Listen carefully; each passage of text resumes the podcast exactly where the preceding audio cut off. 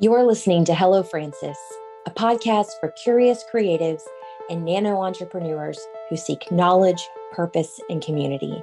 Hello Francis is brought to you by the creative firm and solutionist agency Francis Roy and is recorded at the Francis Roy office in Valparaiso, Florida. A lineup of guests, friends, and mentors candidly share their diverse wisdom and experience. Never to exceed 30 minutes, this podcast is an easy addition to your playlist of favorites. Let's get started with this week's guest. Hello, you're listening to Hello Francis. I'm your host, Chantel Dedeke, and I have Kate McMillan with Destin Charity Wine Auction Foundation here with me today. Hey, Kate. Hey, thank you for having me. Of course. So, okay, I feel like you guys are such like this giant, amazing industry or um, organization, and I want to make sure I get everything right okay. because we've had nonprofits on the show before. And sometimes we get questions like, how, how does this tie into creativity? And I think maybe before I attended Harvest Wine and Food Festival this weekend, I would have had more questions, but it just kind of is in everything that you guys do. All your dinners, everything is really a production. There's a lot of cool things going on. I mean, you're the director of marketing communications for this yes. uh, this organization. Is that just at the forefront of everything that you do? Yes, and it you know I feel so fortunate to have the job that I do and have the team that we have because I mean we're a, we put on some large productions, but we are a very small but mighty team of four okay. women, um, and so you know our relationship is really good and our creativity collectively as a group is really good, and yeah. so it's our office is a very safe space for me to come out with some crazy idea and be like, okay, but so what if there was a woman pouring champagne upside down? On the entrance tent and they'll either be like okay just no or they'll be like yes let's do it. Yeah. who, who do we know you know? And so it really breeds a lot of creativity and a lot of new exciting ideas that i think really allows us to be innovative in our role as um, a foundation and a fundraiser in our market. So you know, we're big fans of what you guys do, and our team got to help a little bit for your big fall event or harvest event. Let me yes. use that word instead of fall. But there were just so many like details and um, little like creative elements throughout the entire event. Everything's really thought through. How long have you guys been doing this particular event?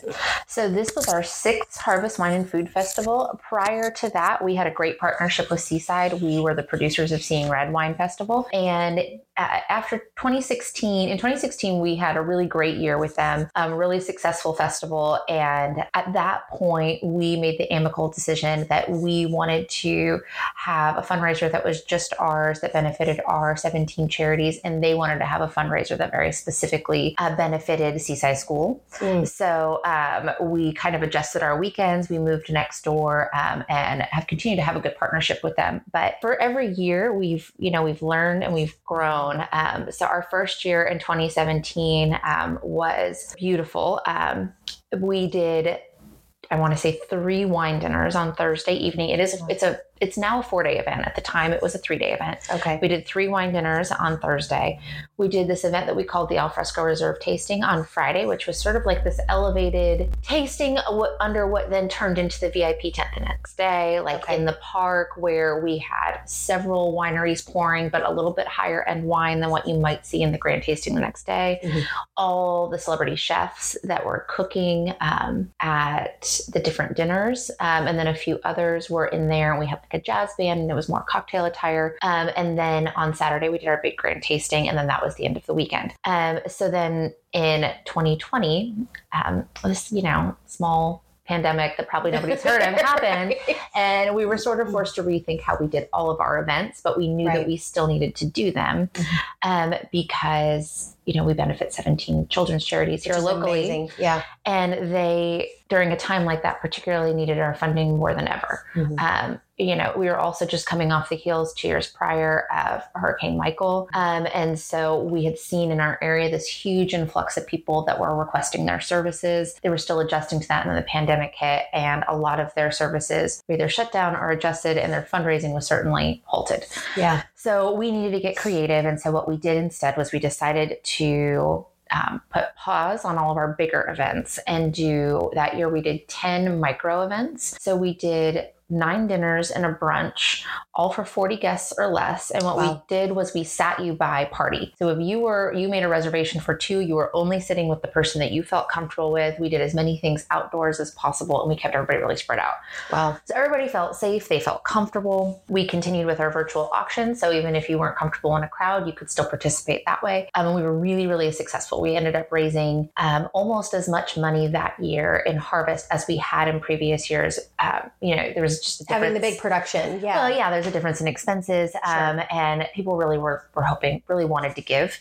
So that went really well. And what we learned was that people really loved the dinners. So then, coming out of the pandemic last year, we brought our grand tasting back. Um, we kept our brunch, which was something we introduced during the pandemic because people just really loved it. Mhm. Uh, something a little different after a weekend of wine. It's a cocktail inspired brunch. Um, and then we expanded our dinners and we got rid of our Friday night event. So we just did double the dinners and we spread them out over two nights. And I think we've really kind of hit our stride. Yeah. Um, this year we had perfect weather, which is like Amazing weather. the one thing you can't control. Um, and Yeah. one thing we like neurotically stare at our weather apps for like the 10 days leading up to it. I'm sure. But it was great. I mean, it was like 80 degrees. It was sunny. It was cool in the evenings for the dinners. Um, the brunch was beautiful. Uh, 360 Blue is a big partner of ours, and they are kind enough to donate um, homes for a lot of our celebrities to stay in, and then also a home for us to um, host some of those more intimate events, some of our dinners and the brunch. So it's just it's a fun weekend. We work with a lot of our favorite restaurants in the area. A lot of our favorite wineries come in, um, and it's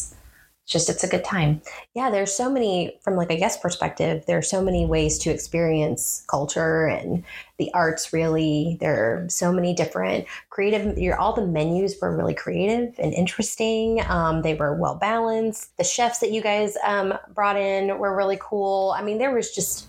I just thought it was so well done, top to bottom. But each, like, I, I got to go to a, a few of the dinner or the winemaker dinners, and I loved how each event had its own personality. Um, and you can kind of see how it drew like um, a certain group of people together to like one place. I got to go to Ovid, and that was just a beautiful uh, Mhm. dinner, and they did a really good job there. And I thought that was really cool. But there are all of these artistic elements. And you don't get to see that very often, I think, in um, like when the focus is really fun development, you know, like Yes. you just don't get to see that very there, very often. Do you think that that sets you guys apart that you're able to do that? I think so. I mean, our goal is to raise money for our children's charities. That's the Yeah. ultimate goal, but we do that by hosting these high-end wine and culinary events. And you know, it's it's hard work, but what we always say in the office is that we get the fun job.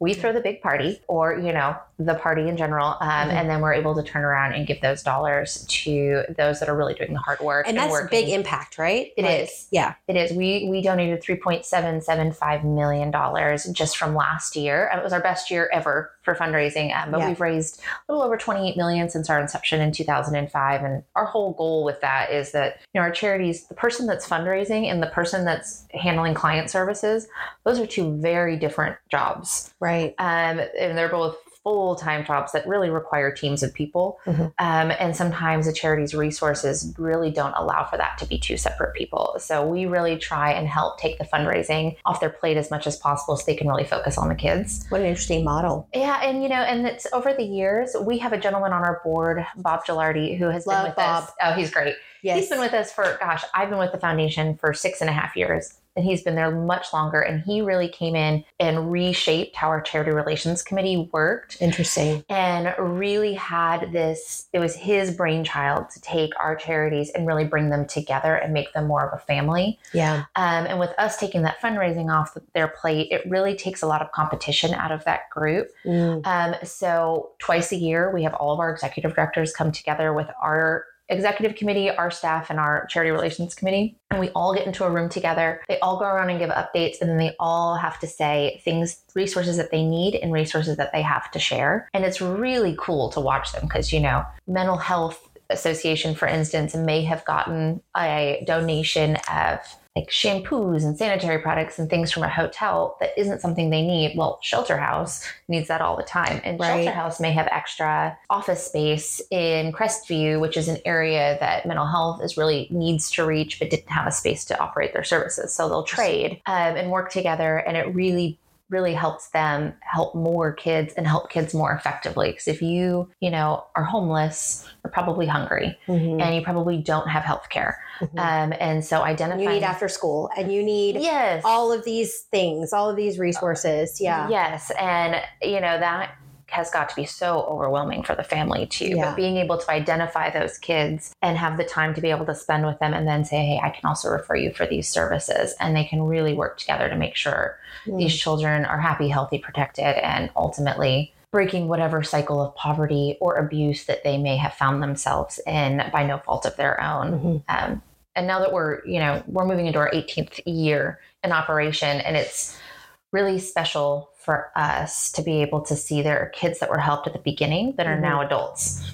Wow. And, you know, they're starting businesses, they're joining the military, they're going to college for the first time or a Mhm. technical school. What amazing stories. Is really yes, Yeah. you know they're having they're having families, um, they're owning homes, they're doing all of these Mm. things that may not have been in the cards for them if our charities hadn't stepped in to help them at some point in their lives. Mm, you guys really know who your audience is on both sides of the foundation. I think of that to me, just from an observation, um, like just observing, it's like you really know who your donor is and you really know who you're serving. And that kind of just having that dialed in allows you guys to have a huge impact, I think. Well, thank you for saying Yeah. that. We Mhm. we really we work really hard at those pieces. Yeah. If this community is so there's a lot of need in this community Mhm. that sometimes isn't seen because it's such a beautiful area. Right. There is also an incredible amount of generosity in this community Mhm. that I've I've lived in a lot of different cities in my life. Um, I have never seen really anything like this, um, Mhm. particularly for such a small town. You know, I mean, the giving is just unreal, and we are. I, I think I can speak for everybody on our team. We just all feel so blessed to be able to even serve in some small role as a conduit between those two Yeah.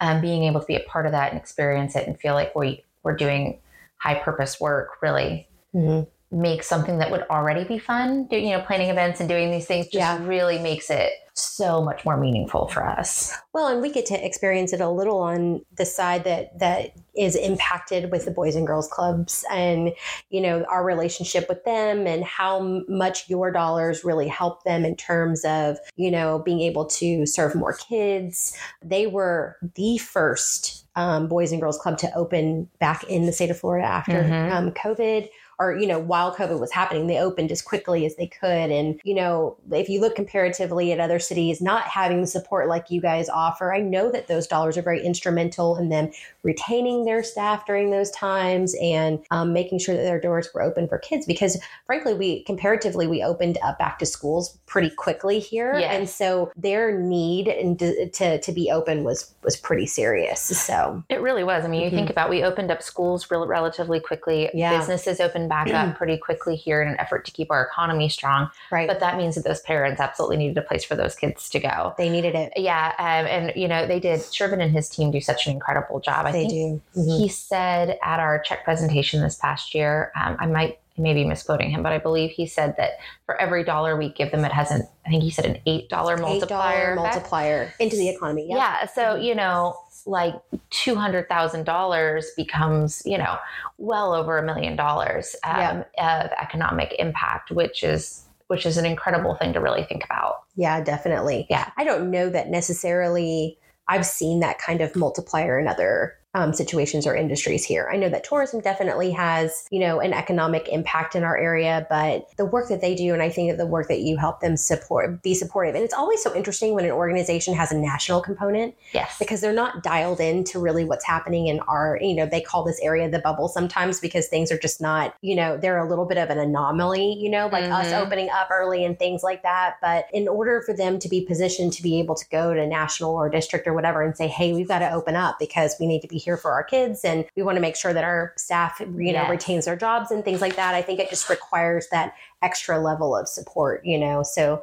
that is so interesting to see from their perspective um, how your dollars are really impacting them. So Yeah, Absolutely. And it was interesting to see from our donor standpoint too, because while we were open and uh, while we were open, some of the other states that we see clients from, or maybe they have separate homes there or whatever that Mhm. come to our auction, come to harvest, maybe weren't it, they every everyone had different regulations for a long period of Mm. time. California very specifically, and we relied so heavily on our relationship with our Oh, our that's vintners. so true. I didn't even think about that. I mean, we they're the generosity out of them. They donate all of the wine that they send us. Mm. They send they they come here themselves when they can. They I mean, and this is you know through forest fires and smoke taint and drought and their tasting rooms not being able to be open. I mean, they've that's crazy. consistently shown up to make sure that we are able to keep offering our services not just for us but for the other people in the community and, and in the in the country that they support but they have been really particularly i mean they they all kept their auction lots with us in 2020 um, they Wow.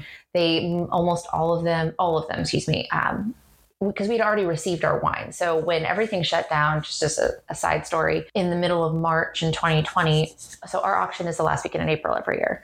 So we were like really well on our way. You know, the catalog was done. Um, all of our auction lots were put together. All of the wine had been received because once it gets to March, it's hot. Yeah. So um, shipping becomes either more expensive or a little unreliable because Okay. wine cannot get warm or see sunshine. Um, so everything usually gets to us in February. So we had, you know, like 60 cases of wine from all these people for their dinners and for grand Wow. all yeah and they all said you know keep it use it use it however you could just raise money do whatever you need to do Wow. or save it and we'll be there next year. You know, nobody asked for any of their stuff back. Same with our sponsors. Nobody took their sponsorships back. They all left their money with us that year. And Wow. it was it was really incredible. Um, but you know, as things to going back to your point about things opening up and us needing those services, it was really interesting to see some of these people that live elsewhere that that, that flew to us or came to us during those years. Uh, Some of them were just shocked and amazed at Florida. Right. Uh, but for the most part, everyone was just so excited to get back together again. And it really showed under the, well, at Harvest last year, under the tent in April, and then again, we weren't really sure this year. We've been open for a while. Like, is it going to die down? Did not. Yeah. I mean, people are just pumped to get together. Yeah. They are excited to give. They want a reason to get together. They want a cause. Um, and it's, I mean, we've just been blown away. That's crazy. So let's talk about because I want to make sure we have a little time to talk about your big weekend that's coming up Yes. in April. So share with us a little bit the days. What can we expect? I mean, we know you're going to have a little bit of a theme, so Mhm. design wise, but what can you tell us? Uh, so the auction every year is always the very last full weekend in April. Okay. So I believe this year it's the 28th and the 29th. It is um, always hosted in conjunction with South Walton Beaches Wine and Food Festival. So we're hosted in Grand Boulevard. Um, and within that park, it, our poor vintners, sometimes the new ones, they come in and they're like, but which tent is your tent? Because there's so many, you know? Um, but You're the big tent. we're the big one in the Yes. middle with the air conditioning. We it's a two well three days with the festival. It's a three day event. So on Friday we host anywhere between ten and fifteen wine dinners all throughout South Walton and Destin. So some are in homes, some are in restaurants, um, country clubs, where have you. They all have different hosts. They all have one of our charities associated with them. nice. There is some and a, and a vintner and a celebrity chef. Um, there's some fundraising that happens at the dinners that night. We always say that that night is about the charities. Mhm. Um, that's a night that you can really dial in and focus on why we're all here. Nice. And then the next day, all of those people from all the dinners come together under the tent. All of the vintners are there, plus a few extras. Um, and we we have our big live auction. Um, and we what I've heard over the years is that all the auctions have personalities. This is something that people say, you know, like Naples is very high and it's very elegant, um, black tie, Rolls Royce type deal. Uh, we're the party auction I like it. which I love. Yes. Um, there are confetti cannons and smoke, and everyone gets a little special thing for your cup to make sure that confetti doesn't get in your cup. um, you know, and sparklers and extra champagne. I mean, There's that just- detail that I'm talking about. You guys are known for that. That's awesome. It is such a fun weekend. It is Yeah. so, so, so fun. And our goal from a business standpoint is that things like our Harvest Wine and Food Festival, our sponsorship program, any other educational events we do throughout the year, that is all designed to cover all of our operational expenses, Mhm. all our salaries, the production of the auction. We purchase a lot of auction lots. All of that. We host the auction under a tent that we build, um, a floor that we build. We air condition it. It's a it's an expensive production, but the goal is for all that to be covered so that you, as a guest, when you come in, every dollar that you spend when you raise your paddle goes straight to the kids. Nice. So at the end of the day, if we've raised four million dollars in the tent, we're probably going to give away $4 million or really close to it. We're always at least really close. So last year we raised 3.8, we gave away 3.775. So we got, we're right there. Yeah. Wow, that's amazing. Uh, and that's something that I think people really connect with. And it's something that we're really proud of. Yeah. Um, and from a creative standpoint, it is both of our big events, but I love that being again a small team that doesn't have necessarily this like huge corporation behind us. We can kind of just like let our creativity flow. So every year the theme's a little different. It's so nice. We really enjoy just making it beautiful and fun and tying in, you know, our, our auction catalog cover with some details in the reserve tasting and the live auction and little things that you'll see throughout our mission moment video that we present. There's it's usually beautiful. We'll link that because it's so cool. yeah, Yeah. just little things here and there. We did a year, a couple years ago, where we did this uh, mission moment video with red balloons, Mhm. where it was a little girl with a red balloon, and there was a guy that just kept seeing them everywhere and growing and growing and growing, and they all came together, and all of our charities were together at the end, and there were all these balloons. It was really cool. Cute. Um, and the balloons signified hope and the help that you were giving our charities. Um, and then we had these beautiful big red balloon installations in the tent, and then it was on our auction cover, and you just kind of saw these little details, um, which I, I love how that all ties together. I mean, you want, uh, I think that's ultimately the goal, as you know, in, in marketing is taking that initial point of inspiration and carrying it through a journey and making sure it's felt at every point. That's the strongest conversion. I feel like that's why you guys are so successful. Oh, thank you. I I just it's something that I I really love. Our whole Mhm. team loves. We're all I'm very blessed that Yeah. regardless of whether or not it is an event director, our newest sommelier on staff, Mhm. our president care, any of it, like everyone has a creative soul. Yeah. So it makes well, it certainly makes my job very easy, but it also just really makes it fun. You know, we Yeah. can go in and have these crazy ideas, and by the end of it, we've come together with something that's really elegant. Mhm. It fits our brand, but we've somehow managed. I don't know how many more of these. I mean, eighteen of them that have been really different. Yeah. You're like, well, here we really go. working on really squeezing the creative juice out, but Isn't it amazing though how you feel like I don't know if I have any more, but you do oh yeah, always. always. always and i really i really you know mean it when i say that i think that the charity component of what we do really drives that Drives it. because it really makes it you that's a motivating Oh, for sure. driving Yeah. us It's a strong us. why, and Yes. you, I, it's so nice. It's like fuel for creativity having that. So, what a beautiful thing. yes you know and there's there are so many really important causes out there but i really am remiss to think of any large overarching causes that are more important than children Right. I mean, they are next generation. They are born into circumstances that are completely with, out of their control. sure. that can really shape their lives and their trajectory and and then shape the communities that they're in too so Right. uh, you know any little bit that we can do to help we really we try to but it's you know all of those charities they volunteer with us a lot of times um, tiffany nelson from food for thought uh, spoke to our board last night at our board meeting and she was saying that one of the first families when she opened that she helped that one of the moms of those children is now um, her operations manager and her kid comes and volunteers and helps pack backpacks That's and crazy. it's just I, I love hearing stories like that That's amazing.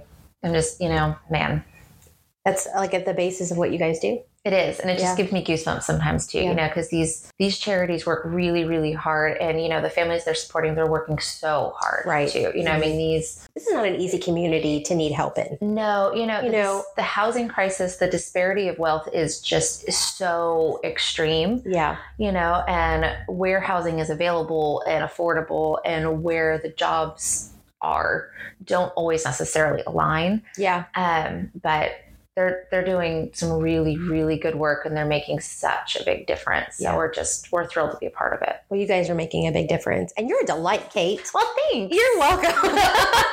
this is such a, an easy episode. I could just talk about these charities all day. I mean, in That's all seriousness, awesome. they're so. I mean, and they're so easy to work with too. Yeah. You know, all all of our directors feel like they all learn from each other. We learn from them all the time. It's Yeah. just, I really love what I do every day. good work, huh? It is, yeah. Well, I feel like people are going to have questions, but we're going to link just basically everything, Okay. um, especially your um, mission moment. I think that's important. So we'll share that Great. with our audience. Um, and if you have questions for Kate, you can email them to us, hello at francisroy.com. But thank you so much for everything that you shared with us today. Oh, thank you for having me. You're this was wonderful. I hope we do it again. Yeah, let's. Maybe we'll do it again next year after, and you can share with us how much money you guys raised in the Big Ten. Let's do it. Okay. Yes. All right, guys, we will be back in two weeks with a new episode and just another really cool story. Talk to you then.